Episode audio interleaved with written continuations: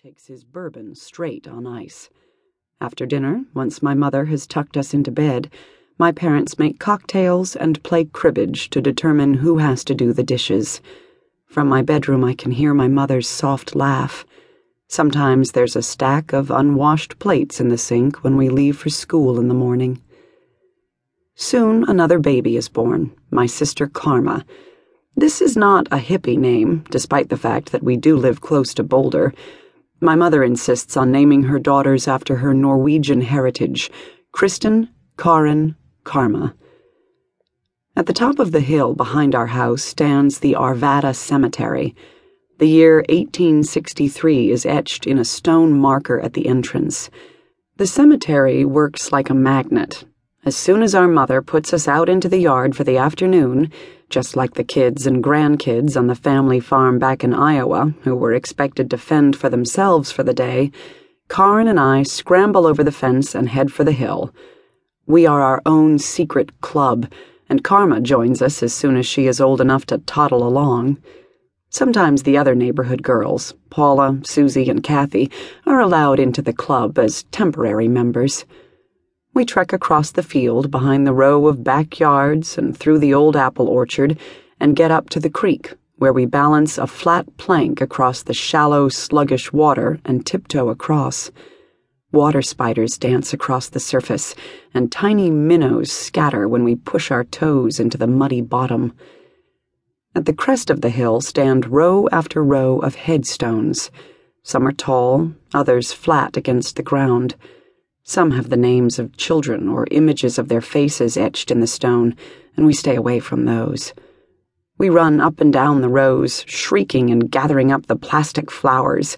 We pile all our flowers in the middle and sit in a circle around them. We look down the hill to our house and imagine our mother, big and round, lying on her bed and waiting for the next baby. A boy at last, she's sure of it. A little farther we can see the Arvada Villa Pizza Parlor and the Arvada Beauty Academy.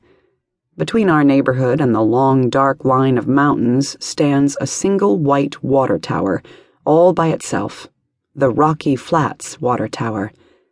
There is a hidden factory there.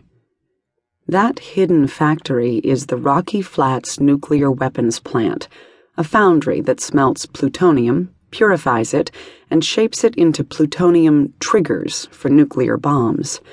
The plant also recycles fissionable material from outmoded bombs. A largely blue-collar link in the U.S. government's nuclear bomb network, Rocky Flats is the only plant in the country that produces these triggers, small, spherical explosives that provide an atomic bomb's chain reaction. The triggers form the heart of every nuclear weapon made in America.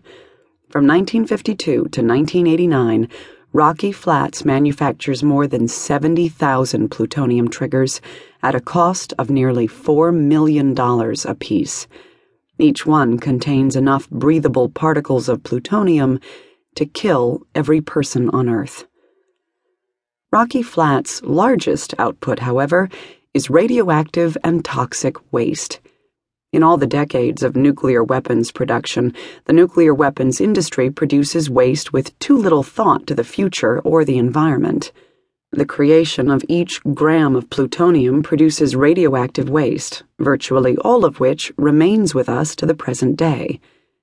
But no one in our community knows what goes on at Rocky Flats. This is a secret operation, not subject to any laws of the state. The wind blows, as it always does. I imagine the bones of pioneers and cowboys beneath our feet. The chill of evening begins to creep up the hill.